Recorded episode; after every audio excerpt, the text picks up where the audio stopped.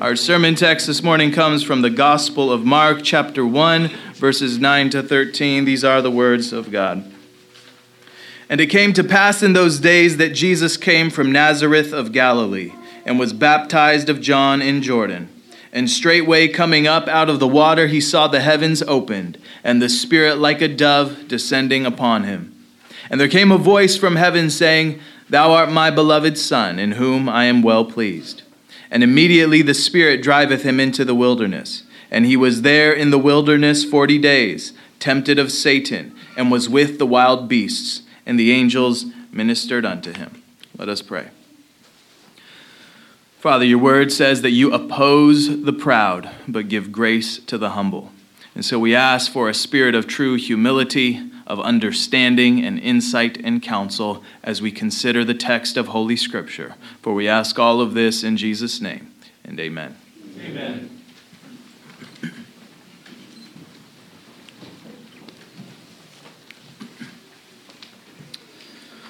Well, last Sunday we saw that in these uh, opening verses of Mark's gospel, Jesus is presented to us as the fulfillment and transformation of the entire Old Testament.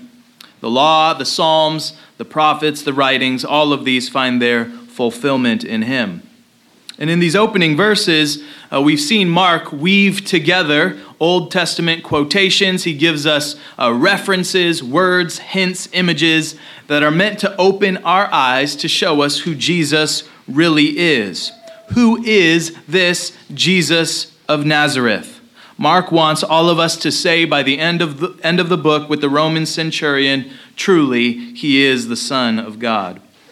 So far we've also seen that Mark portrays Jesus as a new Joshua. Jesus is a new Joshua. His name, if uh, we were to say it in Hebrew, is Joshua. Jo- uh, Jesus is the one who, like Joshua, divides the Jordan River.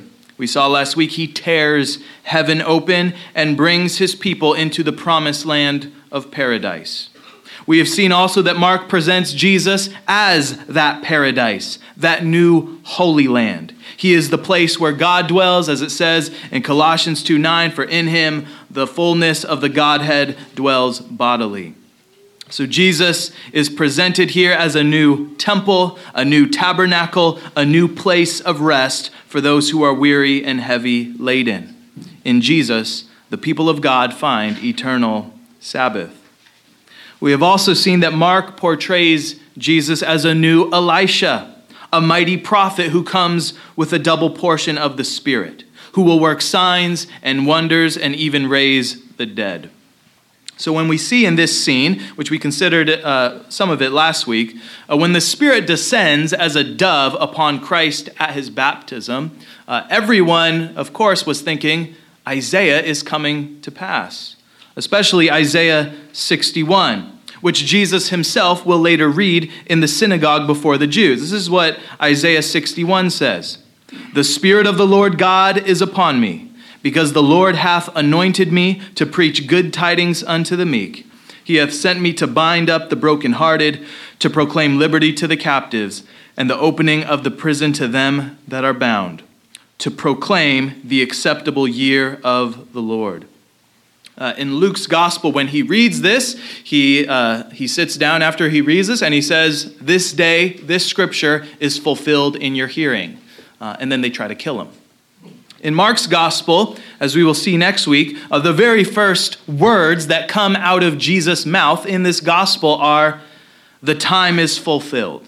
The kingdom of God is at hand. Repent ye and believe the gospel. So that's kind of what we've covered uh, so far. Uh, and this morning, I want to look a little bit closer at the meaning of Christ's baptism. What does it signify? And then we'll spend the rest of our time looking at verses uh, 12 and 13, where he's uh, tempted in the wilderness. So let's talk about Jesus' baptism. What is the significance of Christ's baptism? Um, as we saw last week, Christ's baptism is his anointing for ministry. So Jesus is being ordained here as a priest, as a prophet, and as a king. And this is what the gospel is it is the joyful announcement that God himself reigns as king. that the kingdom of God has come, and as uh, that verse in Isaiah 61 says, that the year of Jubilee, the acceptable year of the Lord, is upon us. Um, if you know anything about the year of Jubilee, it uh, was supposed to take place every 50 years. And under Mosaic law, this was the time when all the real estate reverted to its original tribal owners. So debts were canceled, slaves were released, and the land reverted to its original owners. This is what uh, the Jubilee is. But this uh, year of Jubilee had not happened for hundreds of years. It had been long delayed and interrupted because of exile and foreign occupation. First, they were ruled by uh, Babylon, then Persia, then it was Greece, and now in the time of Jesus, it is Rome. And because of the unique uh, political situation they were in, it was a debated question whether the exile had really ended. Was the exile really over? Sure, they had a big temple, but their king, Herod, uh, was not really a Jew. He was an Edomite. He was certainly no son of David. And although there were some laws and customs that they could observe, they couldn't enforce all of the laws in the Torah. That's why they needed Rome to crucify Jesus. And so, for the Spirit to descend upon Jesus at his baptism, and for the Father to declare that thou art my beloved Son, in whom I am well pleased, is to announce to the world that this man, Jesus of Nazareth, is king. And with the king comes the kingdom. And with the kingdom comes justice, and with justice, jubilee. And with jubilee, a return to possession of the land, the end of exile. This was the hope and longing for God's people.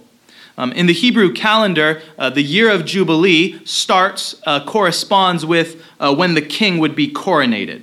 So there's, uh, in the in the Mosaic law, there's two years. So you might have like a fiscal year for your business, and then there's the school year or the calendar year. Similarly, in uh, the Hebrew calendar. So there's the ecclesiastical or priestly year, which begins uh, in, the, uh, in the spring with Passover. And then you also have what you might call the royal or kingly year. And that began with uh, the Feast of Trumpets and the Day of Atonement. So this is what uh, Leviticus 25 says. It says, uh, Then shalt thou cause the trumpet of the Jubilee to sound on the tenth day of the seventh month. And the day of atonement shall ye make the trumpet sound throughout all your land. And ye shall hallow the fiftieth year, and proclaim liberty throughout all the land unto all the inhabitants thereof. It shall be a jubilee unto you, and ye shall return every man unto his possession, and ye shall return every man unto his family. So think about what Mark is setting up for us, just the image here. This is a coronation that is happening of Christ at his baptism. And so you should kind of hear in the background the sound of trumpets blasting, of a great festival, of a new beginning, of a solemn celebration that past sins have been atoned for and the acceptable year of the Lord has indeed come. The baptism of Christ is what inaugurates the Jubilee. And as Jesus will say later, uh, if the Son therefore shall make you free, you shall be free indeed. Now, of course, at Christ's baptism, there are no literal trumpets blasting. There is no great festival celebration. But what we do have is a sound that is far more beautiful, far more lovely than that. And that is a single sentence from God the Father Thou art my beloved Son, in whom I am well pleased. In this single sentence, the Father brings together at least three different Old Testament references. And together they help us to see the significance of this moment. So, uh, contained in, in that one sentence are at least three verses, and I want to read uh, these three verses to you and see if you can kind of catch the hints. Uh, the first is Psalm 2, where God says, Yet have I set my king upon my holy hill of Zion. I will declare the decree the Lord hath said unto me, Thou art my son. This day have I begotten thee. The second reference is Isaiah uh, 42 uh, which I, I, think Joe actually read in the Matthew uh, New Testament reading, which says this Behold, my servant whom I uphold, mine elect, in whom my soul delighteth. I have put my spirit upon him. He shall bring forth judgment to the Gentiles. And then the third reference is from Genesis 22 2, where God says very ominously to Abraham, Take now thy son, thine only son, Isaac, whom thou lovest, and get thee into the land of Moriah and offer him there for a burnt offering. So, in this declaration of the Father's love and delight in Jesus as his chosen one, in this pouring out of the Spirit upon him, is uh, a revelation of his identity and destiny. Who is Jesus? He is the Davidic king of Psalm 2. He is the one who sits in the heavens and laughs. As Jesus himself will say in John 3:13 to Nicodemus, uh, "No man hath ascended into heaven, but he that came down from heaven, even the Son of man which is in heaven." So in this scene, Jesus is a man walking around on earth, while at the same time, according to his divine nature, he is the Son of man which is in heaven. Thou art my Son. Who is Jesus? He is also the royal servant of Isaiah, who will bring forth judgment to the Gentiles. If you know Isaiah, there are these four servant songs in Isaiah uh, 42, 49, 50, and 52 to 53. Most people know Isaiah 53 from around uh, you know, Good Friday, the death of Christ. Um, and if you were to look at those uh, sections of Isaiah, uh, you would see a very detailed portrait of Jesus that is written 700 years before his arrival. The Father says, Thou art my Son, in whom my soul delighteth. Who else is Jesus portrayed as here? He is the obedient Son, the true Isaac, the true seed of Abraham.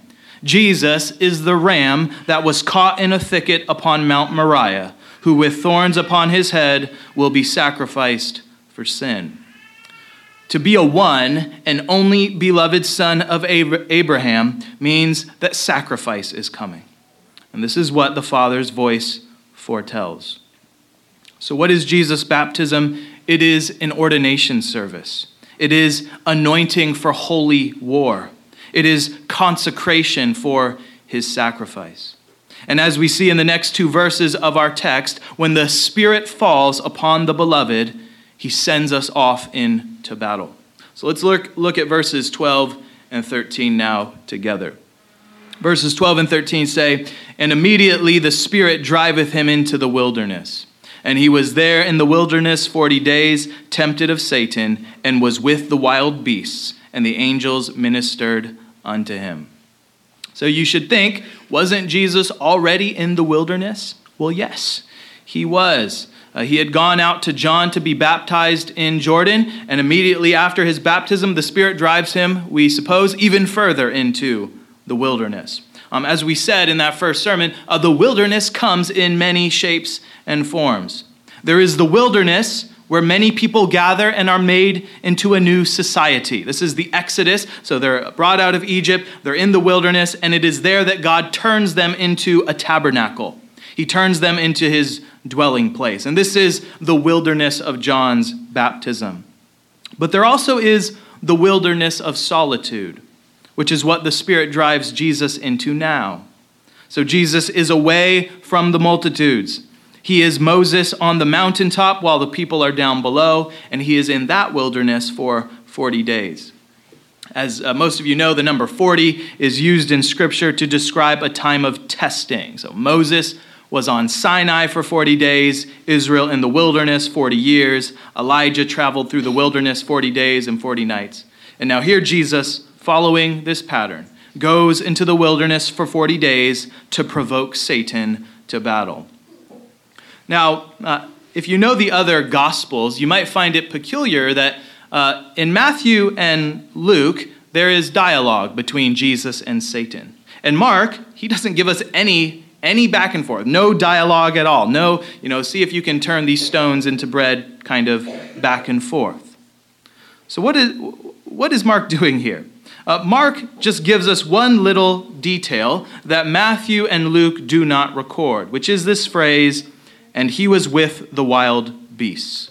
So, no dialogue, No argument between Jesus and Satan. He just says, and he was with the wild beasts. Of all the things that Mark could have said about Jesus' temptation in the wilderness, why does he tell us this? Well, the first thing uh, we should ask ourselves when we come to these kinds of details in the Bible is to just ask, well, what is uh, the significance of this thing in other places in the Bible, right? When and where do wild beasts show up? So, you know, think about what uh, you know of the Bible. Are there any, where where are wild beasts in the Bible? Well, the first place that wild beasts appear is in the creation account. So most things you can just trace them back to the opening three chapters of Genesis, right? Uh, so in Genesis 2, Adam is naming all the animals, among which would have been wild animals like lions, bears, wolves, T Rexes, dragons, etc. And so in the Garden of Eden, you have a man with wild beasts, and he is unharmed by them. He has dominion over them. No fall has happened. Later, we see in Numbers uh, 21 that Israel is in the wilderness. And do you remember what attacks them when they're out there? So they're complaining about the miracle bread from heaven, and then God sends fiery serpents. He sends these fiery, flaming seraphim to harass them. Uh, you see also in Leviticus 26 that God threatens Israel, saying this If you walk contrary unto me and will not hearken unto me, I will bring seven times more plagues upon you according to your sins. I will also send wild beasts among you, which shall rob you of your children and destroy your cattle and make you few in number, and your highways shall be desolate. So in Scripture, uh, wild beasts are a sign of the wilderness. They are a sign of the curse. They are a constant reminder that uh, we are not in Eden anymore. Now, wild beasts are dangerous. They can kill us, they can kill our children, and we must reclaim dominion over them. So that's just part of the background. We, we go on. Um, that's part of the background Mark wants to evoke by this mention of the wild beasts. You could think also of uh, instances like Samson, right? He tears a lion, those kinds of things. But I think the, the most obvious connection that Mark wants us to make is with King David. So King David was anointed in 1 Samuel 16 13. And this is what it says uh, Then Samuel took the horn of oil and anointed him, uh, David, in the midst of his brethren. And the Spirit of the Lord came upon David from that day forward. So here's the scene. You have a, uh, a young boy, really. He's probably maybe uh, 15 years old at oldest at this time when he's anointed. Uh, and so you have this baptism, this anointing, and the Spirit is poured out on David. And what is the very next thing that happens to him, at least in the story, the way that it is told? Well, if you look at 1 Samuel 16, you would see that the very next thing he is called to do is fight evil spirits in Saul's palace. So remember, the spirit is taken from Saul. Now he has this evil spirit harassing him. He says, oh, Bring me this man. And, and so David comes in, he plays the harp. And so David now has this power of exorcism. Spiritual healing is in his hands. So he goes, he's anointed, he goes off, fights evil spirits, and then in the next chapter you have the famous David and Goliath scene. And do you remember what David says to Saul to justify that they can send him on behalf of the nation to fight Goliath. I can, I can really beat this guy. This is what he says Thy servant slew both the lion and the bear, and this uncircumcised Philistine shall be as one of them, seeing he hath defied the armies of the living God. Moreover, the Lord that delivered me out of the paw of the lion and out of the paw of the bear, he will deliver me out of the hand of this Philistine. So, who is Jesus? In the wilderness with the wild beasts. He's the son of David, right? He's the exorcist who, after his anointing, will fight Satan and his demons. He is the one, as Psalm 91 says, and as Satan tempts Jesus with this psalm, who will tread upon the lion and the cobra. He will conquer all of these enemies, and then he will go to the cross and cut off Goliath's head. Who is Jesus with the wild beasts? He is the last Adam. He is the one who comes to reclaim and exercise dominion over his creation. He is the one who comes to turn the wilderness into a garden city, who tames the wild beasts so that it can be habitable again. One of the prophecies of the Messiah, one of the signs that you would, you would know that the Messiah's day has come, is that uh, he would be able to domesticate wild animals. Um, and in Scripture, especially if you read uh, like Daniel's visions, remember empires are described as these kind of composite beasts. You might have a leopard with wings or something like that. So when God shows uh, Daniel in a vision the power of the four kingdoms, they are described as various wild beasts, and then this stone, this rock from a mountain, is going to come and uh, uh, rule over them all. So Jesus comes to fulfill this promise from Isaiah 11, which you probably have heard before. This is kind of a Christmas uh, passage, and it says this There shall come forth a rod out of the stem of Jesse right? so he's a, he's a son of David. And a branch shall grow out of his roots. And the Spirit of the Lord shall rest upon him the Spirit of wisdom and understanding, the Spirit of counsel and might, the Spirit of knowledge and of the fear of the Lord. The wolf also shall dwell with the lamb, and the leopard shall lie down with the kid, and the calf and the young lion and the fatling together. And a little child shall lead them, and the cow and the bear shall feed their young ones shall lie down together, and the lion shall eat straw like the ox. So, why was Jesus with the wild beasts?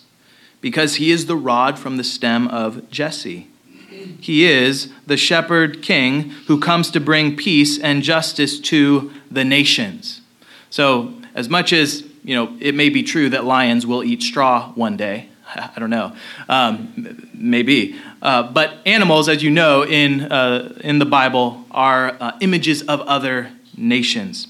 And this is a prophecy of Jesus coming to rule over the Gentiles. He is the one who makes lion and lamb to lay down together. So I ask you, is that the Jesus that you know, that you love and you worship? Because that is the only Jesus there is.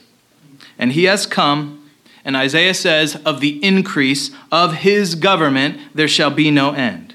He will reign until he has put all his enemies beneath his feet, including our nation with its you know, eagle and stars and stripes. So that's our text Jesus in the wilderness with the wild beasts. Um, and I want to close with uh, just one practical application for us from these opening 13 verses. Uh, you might have felt and noticed that Mark's gospel is very fast paced. Right? Everything is said to happen immediately. And uh, you might also have noticed that these sermons have been very dense with me just reading you Old Testament references. So uh, that's because Mark covers in 13 verses what Matthew and Luke take four chapters uh, to cover. So this, this, is a lot of material. It feels like you're drinking out of a fire hose. It's because you are. But this is intentional, and we'll pick up the pace later on, just to set the context for us, to understand uh, the moment that is really happening that's significant. You have to have, uh, you know, Mark assumes you guys all have the Old Testament memorized and you know exactly the hints that he's dropping, okay? So, because most of us don't have the Old Testament memorized, we got to do a lot of this work. So, with that, uh, I want to make sure we slow down and make sure we are applying this to ourselves. I want to just give you, uh, give us all a single exhortation from these opening verses. The, uh, my exhortation to, to all of us is this, and that is uh, learn to love the wilderness. Learn to love the wilderness. I'm not talking about uh, hunting or you know hugging trees, but you can go do that too. Uh, but I'm talking about uh, when God wants to change you, He has to kill you first. When God wants to change you, He has to kill you first. Uh, and that's what baptism is, right? baptism is death, it is union with Christ's death. And uh, you might think, okay, I've died. now can I live? Well, yeah, but uh, what does God do with people after they're baptized? He takes them off into the wilderness. The next thing God does is separate you from your old life. Israel was baptized in the Red Sea. They got out of Egypt, but then God had to spend 40 years getting Egypt out of them. And where does He purge us of our old life and habits? He does this in the wilderness. The wilderness is the place of testing, is, it is the place of uh, temptation. And if you follow Jesus and receive the same spirit that Jesus received, the spirit will drive you into the wilderness. So just learn to love it. Learn, as Paul says, to walk, to keep in step with the Spirit. By the wilderness, of course, could mean any kind of trial. It might be sickness, it might be depression, it might be unwanted singleness, it might be nine months of hard pregnancy. It might be the loss of a job, it might be the loss of loved ones, it can be anything in between. The wilderness is just the place that, make you, that makes you feel uncomfortable. And when in God's providence the Spirit drives you there, uh, you must not complain. You must not grumble. You must not resist the Spirit. But rather, we must embrace and love the test that God has given us. Because, because it is there in the wilderness that God rids us of ourselves in order to make us strong in Him. As Paul says in 2 Corinthians 1 9, but we had the sentence of death in ourselves, that we should not trust in ourselves, but in God, which raiseth the dead. If you know the Apostle Paul, do you really think he needed lessons in not trusting himself? He had been to heaven. He had seen things that he was not allowed to speak of, and yet he says, I die daily. God had to do that for the Apostle Paul. How much more uh, must he do that with us? So learn to love the wilderness. Love the places where God rids you of self reliance. And here's the thing if you go there, that is where you will find the great men and patriarchs of the faith. You will find Moses, Elijah, John, Joshua, David, and of course, the Lord Jesus himself. So count it all joy when the Spirit drives you into the wilderness. In the name of the Father, and the Son, and the Holy Spirit. Amen. Amen. Let me pray for us. Uh, Father, you know uh, and have fitted uh, trials for us that we might grow, to to wean us off this world of earthly mindedness. And God, I ask that we would be surrendered to you, that we would not be uh, caught up chasing the things that the world chases after, but as you command, we would seek first that heavenly kingdom and your righteousness and know that everything else will be added unto us. We uh, ask that you would help us to do that this week. We pray this in Jesus' name. Amen. Amen.